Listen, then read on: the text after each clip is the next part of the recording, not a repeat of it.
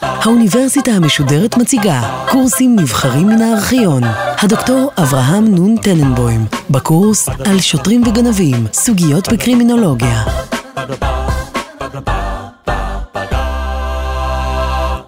בשיחתנו האחרונה תיארנו את התנועה הבולשניסטית. תנועה זו קראה תגר על ענישה פלילית בכלל ועל בתי הסוהר בפרט. לגרסתה, כל הענישה יליך גורם סבל שאין בו טעם וריח. כמובן, השאלה המתבקשת הייתה מהי האלטרנטיבה על ההליך הקיים. הביקורת העיקרית הייתה העובדה שאין להם חלופות ריאליות. התוצאה הייתה שרוב הבולשניסטים שניסו להציע אלטרנטיבות עברו בפועל לתמוך ב-Restorative Justice. בעברית זה מכונה צדק מאחה. ייתכן והביטוי הנאות בעברית היה צדק משחזר. אולם מכיוון שהביטוי כבר תורגם לצדק מאחה, נשארנו גם אנו בכינוי זה. צריך להבהיר שלא רק הבולשניסטים הם התומכים בכך. יחד עמם נמצאים רבים אחרים, שהמכנה המשותף להם הוא חוסר סביעות הרצון מההליך הפלילי הקיים. הצדק המאחה קרוב מאוד למה שמכונה גישור פלילי, ושניהם יונקים מגישת הגישור במשפט. נסביר זאת בקצרה. קיימת כיום מגמה כללית במשפט המדגישה את חשיבות הגישור בין הצדדים. למה אנחנו מתכוונים כשאנחנו אומרים גישור? הכוונה בגישור היא להליך של יישוב סכסוכים, שבו הצדדים מנסים להגיע לפתרון מוסכם ללא צורך בשופט. צריך לזכור שהמערכת השיפוטית כופה את הפתרון על הצדדים. אם תרצו או לא תרצו, זוהי החלטה ועליכם לבצע אותה. אם לא תבצעו, בסופו של דבר יגיע שוטר ויכריח אתכם לקיים אותה. הגישור לעומת זאת מבוסס על הסכמה הדדית. למגשר אין כל סמכויות, אבל יש לו הידע והיכולת לעזור לצדדים למצוא פתרון. ביסודו של הגישור עומדת לא רק השאיפה לפתור סכסוכים ביעילות, כי אם בעיקר העדיפות שיש בפתרון מוסכם. הדגש הוא על העברת הכוח והאחריות לצדדים עצמם. אם נזכור, הבולשניסטים מעדיפים לכנות את הפשע קונפליקט במרכאות. זאת כדי להדגיש שבראש ובראשונה הפשע הוא עניינו של הקורבן.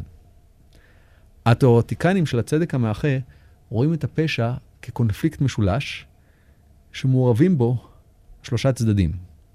העבריין עובר העבירה, הקורבן הנפגע ממנה וכמובן הקהילה כולה. במקרים בהם ניתן הדבר נעשה ניסיון של מן תיווך בין הצדדים, העבריין והקורבן, כאשר המגשר הוא הקהילה או הנציג של הקהילה.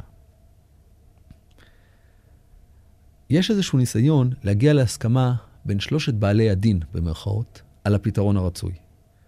מטרת הצדק המתקן היא לנסות לרפות את תוצאות העבירה. אנחנו לא מדברים פה על ענישה, על גרימת סבל, אלא על החזרת המצב לקדמותו ושיקום נזקי הפשע. הבולשניסטים טענו כנגד העונש שכל כולו גרימת סבל, והוא איננו לוקח בחשבון את הנפגע העיקרי, את הקורבן. לכן הם מציעים איזשהו פתרון שבו הקורבן יהיה זה שיעמוד בראש מעיינינו. ממילא נקודת הכובד עוברת אל צרכיו ורצונו של הקורבן.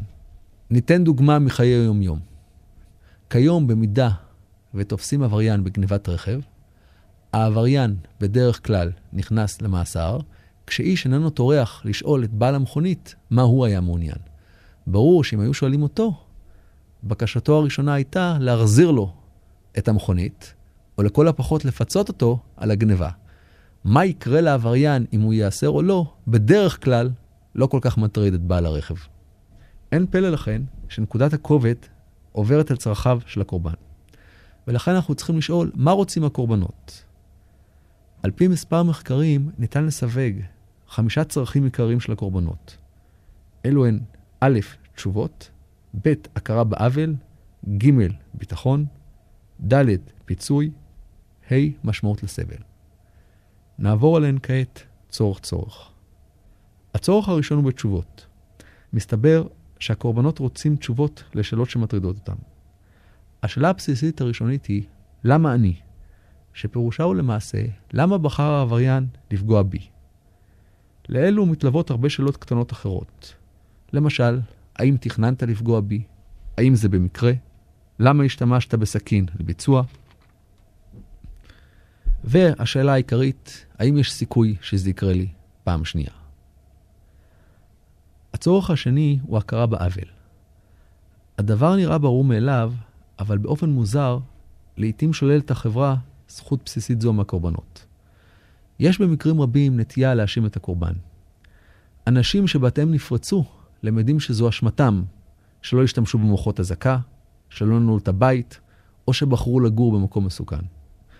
נפגעות מינית מואשמות שלא בצדק, שהסתובבו במקומות מפוקפקים, שלבושן היה פרובוקטיבי, או שסתם יצאו מהבית מאוחר בלילה.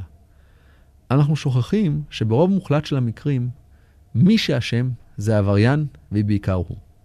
הקורבן מעוניין בהכרה מצד החברה. גם אם ניתן היה אולי לבצע פעולת מניעה, אין זו אשמתו. נגרם לו עוול ויש להכיר בכך. הצורך השלישי הוא הרגשת ביטחון. הקורבנות מבקשים להרגיש כי מוגנים מפגיעה נוספת. הקורבן הממוצע מרגיש שהוא משחק לפי הכללים. הוא פועל כיאות, עושה ככל שביכולתו לחיות באופן חיובי, כשלפתע פוגעת בו הצהרה בלתי צפויה של הפשע.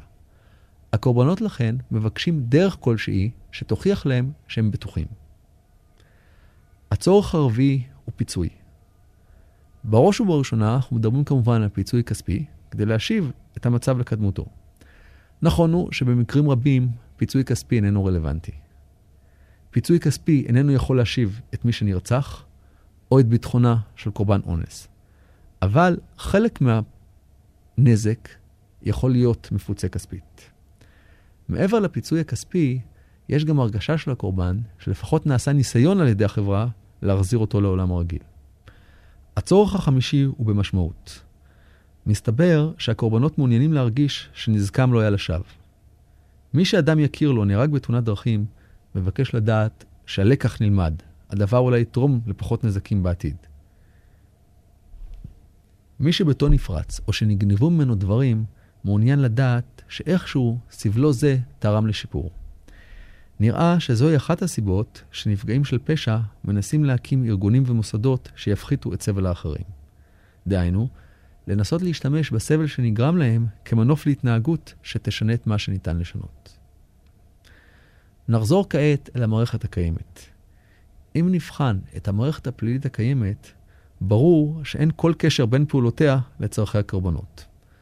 ליתר דיוק, צורכי הקורבן, כפי שהצגנו אותם, כלל לא נלקחים בחשבון.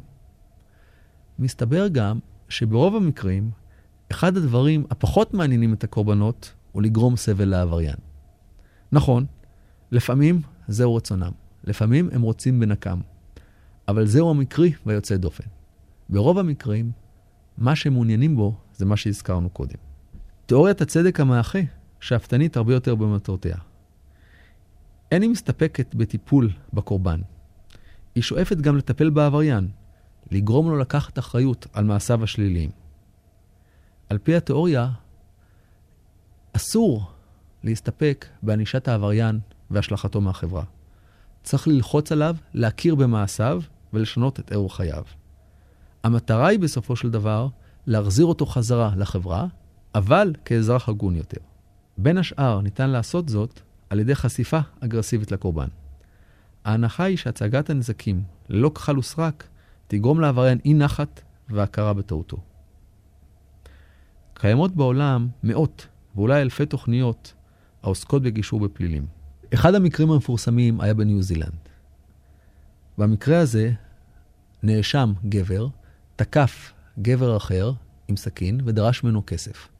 מי שלא הסכים לשלם, תקף העבריין את הקורבן ודקר אותו שש פעמים. הקורבן הועבר לטיפול נמרץ ונגרמו לו נזקים קשים, כולל צלקת מכוערת של עשרים ושבעה סנטימטר על גבו. השופט שדן בתיק העביר זאת לגישור בין הצדדים. לישיבת הגישור הגיע כל אחד מהמעורבים יחד עם בני משפחה, כאשר השופט היה מעין מתווך. בפגישה הסביר הקורבן לנאשם את הנזק והסבל שנגרמו לו עקב התקרית. הנאשם מצידו הביע חרטה והסביר שכל המורה הרע עקב שכרות שהיה מצוי בה באותה עת. הנאשם הביע חרטה על המקרה והביע נכונות לפצות את הקורבן. צריך לציין שלא היה מדובר בעבריין מקצועי, והנאשם היה אדם עובד ללא בעיות מיוחדות. דעת הקורבן הייתה שאין ערך למאסר. מסתבר שהקורבן עצמו בילה זמן רב במאסר, ולדעתו מאסר איננו עוזר לאיש. במקום זאת ביקש הקורבן שהנאשם יממן לו ניתוח פלסטי לסילוק הצלקת. הצדדים הגיעו להסכמה שמוצע בשינויים מסוימים על ידי השופט.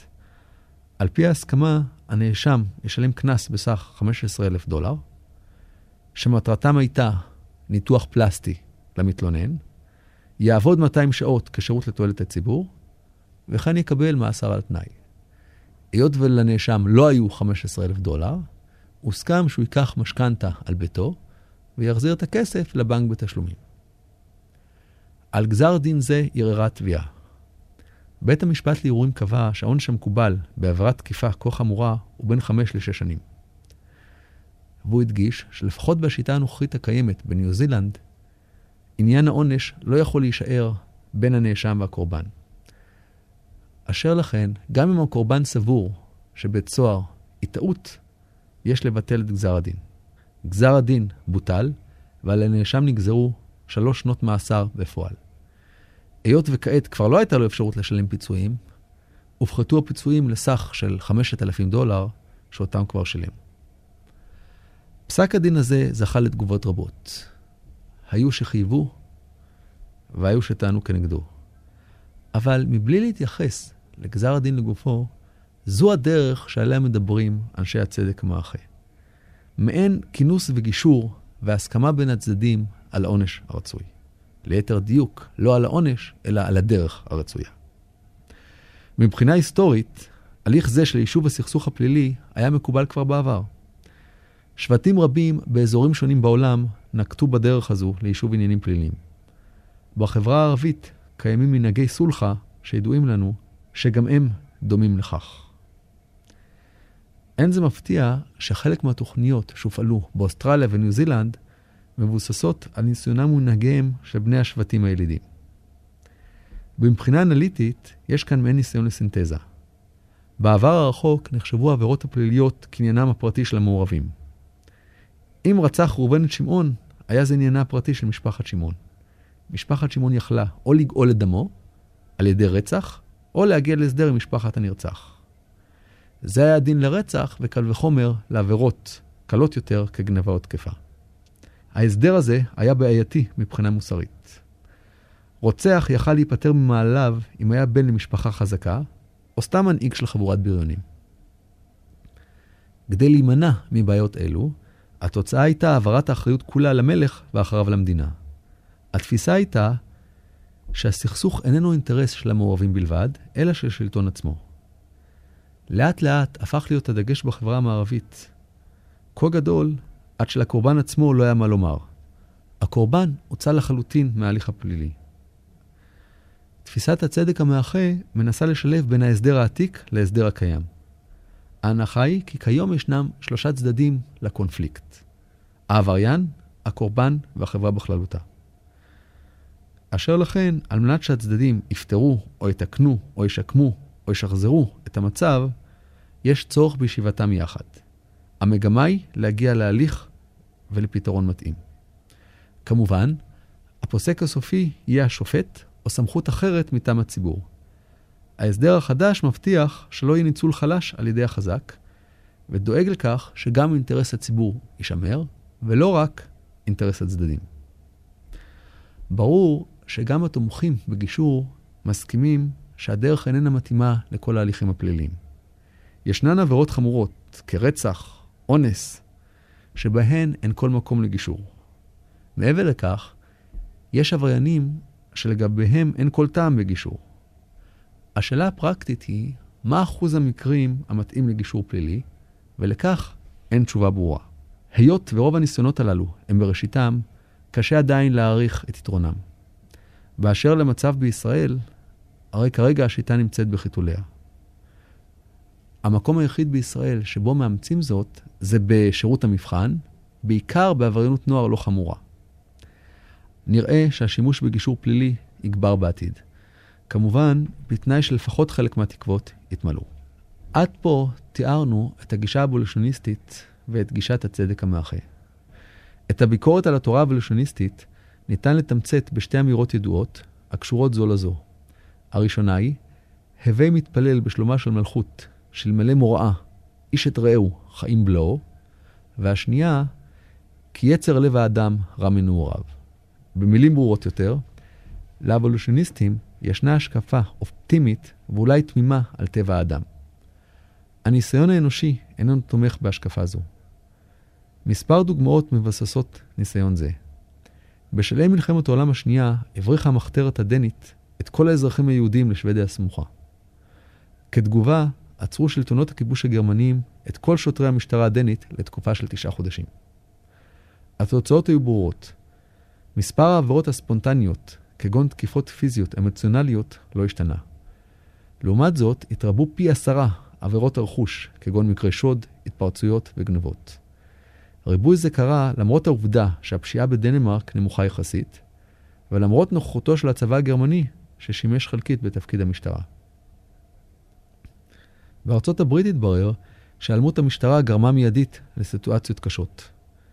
כשמשטרת העיר בוסטון שבתה בשנת אלף תשע מאות וארבע עשרה, פרצו תוך שניות מקרי ביזה בעיר. בזמן אלה אפלה בניו יורק לפני מספר שנים, ביזה ופשע פרצו מיידית. תופעה זו של עלייה מיידית בפשיעה בזמני כאוס נצפתה בדרגות שונות במדינות שונות. שביתות שוטרים הוכיחו שברגע שהמשטרה מפסיקה לפעול, ואפילו לזמן קצר, מתחילות מיד תופעות של ביזה ואלימות והפרות סדר קיצוניות. מכל אלה ברור שביטול אמיתי של הענישה והמערכת הפלילית איננו תסריט מהיר. התוצאה, לטווח קצר לפחות, תהיה כאוס, אי סדר ועלייה בלתי אפשרית בפשיעה ואלימות. רוב הציבור מסכים שפתרון רדיקלי שיחליף טוטלית את מערכת הענישה כנראה איננו רלוונטי. הצורך בכוח כופה ולעיתים ברוטלי נובע כנראה מאופי התנהגות האנושי. במילים פשוטות יותר, איום ואפילו איום גס בסנקציות כואבות וקשות משפיע ומכוון התנהגות אנושית. לעיתים רבות יותר הוא יעיל הרבה יותר מכל ניסיון חינוכי ואידיאולוגי. גם אם לא מוצא חן הדבר בעינינו, עונש כואב הוכיח את עצמו כדרך יעילה. למרות העדה הטבעית לרעיונות הבולשניסטיים, אין להם כל בסיס אמפירי במציאות. באשר לרעיונות הצדק המאחה והגישור הפלילי, הרי הללו מושכים את הלב, אבל הם תלויים במשאבים שפשוט אינם קיימים. זה לא מקרה שרוב אלה שתומכים בהם מקורם בארצות שבהם יש מערכת רווחה מפותחת. סקנדינביה, הולנד, אוסטרליה וכן הלאה. במקומות שבהם רמת הפשע נמוכה, רעיונות מהפכניים נראים ריאליים. במקומות עניים יותר, או בעלי רמת פשיעה גבוהה יותר, שיטת הצדק המאחה היא יקרה יחסית. ניקח דוגמה ממערכת החינוך האלמנטרי. רובנו שמענו, וחלקנו המבוגר אפילו למד, בבתי ספר שבהם הייתה משמעת חזקה. במידה ומספר ילדים התקוטטו ביניהם, התגובה המקובלת הייתה סתירת לחי ועונש מרתיע לכולם. הדגש היה על משמעת תקיפה המלווה בעונשים כואבים. כיום, בגני הילדים ובתי ספר היסודיים, המגמה שונה. במקרה של סכסוך, הגננות והמורים מביאים את הילדים יחדיו ומנסים להגיע להסכמה כי הריב היה מיותר. בסופו של הליך, הילדים מביעים חרטה וכך מסתיים הסכסוך. אין, אינני סבור שהדבר נובע אך ורק משינוי השיטה, אלא גם משינוי משאבים. עובדתית, קשה היה בזמנו לעמוד בכך. בכיתות גדולות קשה לעתים להעניק לכל סכסוך בין ילדים את הזמן הדרוש. שימוש במשמעת נוקשה ולעתים קשה היה דרך מעשית הרבה יותר. נדמה שאותה בעיה קיימת במערכת אכיפת החוק. בעבר הסבל היה חלק אינטגרלי מהחיים, ולכן סבלם של אסירים ופושעים לא זכה לאהדה. רק בתקופה המודרנית, בשנים האחרונות ממש, רוב מוחלט של האוכלוסייה הוא בעל גישה לאמצעי מחיה מינימליים. וגם זאת רק בארצות המפותחות. בתקופה כזו ניתן לחזור ולנסות להפחית את סבלם של קבוצות שוליים. קבוצות כגון נכים, מפגרים, חולי רוח למיניהם, וכמובן גם פושעים. אבל כשהמשאבים מוגבלים, הדרך העילה ומהירה ביותר היא הרתעה. ההרתעה מתבססת על גרימת סבל לאלה שהתנהגו שלא כיאות. שוב, כאשר חלק מהפשע נובע מעוני, אי שוויון וחוסר משאבים, הצדק המאחה ומותרות שאינם ברי השגה. במילים אחרות, רעיונות אלו טובים ויפים אם החברה יכולה לעמוד במחירם. במידה ולא, לא יהיה מנוס מהנישה בדרך הישנה, המכאיבה והמוכרת לנו. הגיעה העת לסכם את הגישה הבולשניסטית, בה עסקנו שתי שיחות תמימות. הגישה הולכת מעבר לגבולות המוכרים של החשיבה משפטית. היא מראה לנו אופקים חדשים וגישות חדשניות למוסדות מסורתיים ושמרנים. גם מי שמתנגד לבולשניסטים איננו יכול להתעלם מהניתוח של מושגי יסוד. מושגים בסיסיים כעונש, חוק פלילי, פשע, עוברים אנליזה מדוקדקת ומותחת בהם ביקורת עניינית למדי. קביעתם כי העבריינים המסוכנים באמת מהווים אחוז זעיר מכלל העבריינים ראויה לתשומת לב. כמו כן, חשוב לבדוק את אפשרות שילובו של הקורבן בהליך הפלילי. לאו דווקא כשחקן בשלב הטלת העונש, אלא כבעל זכויות שהמערכת קשובה לצרכה ונזקו. התקווה היא שרעיונותיהם ישולבו בתוך השיח הציבורי הכללי על נושאי פשע וענישה. כולנו מקווים שבאחרית הימים אכן יבוטל מוסד הענישה, או כמו שהם קוראים לו, גרימת הסבל, ועל כך נשמח כולנו, או לפחות צאצאינו.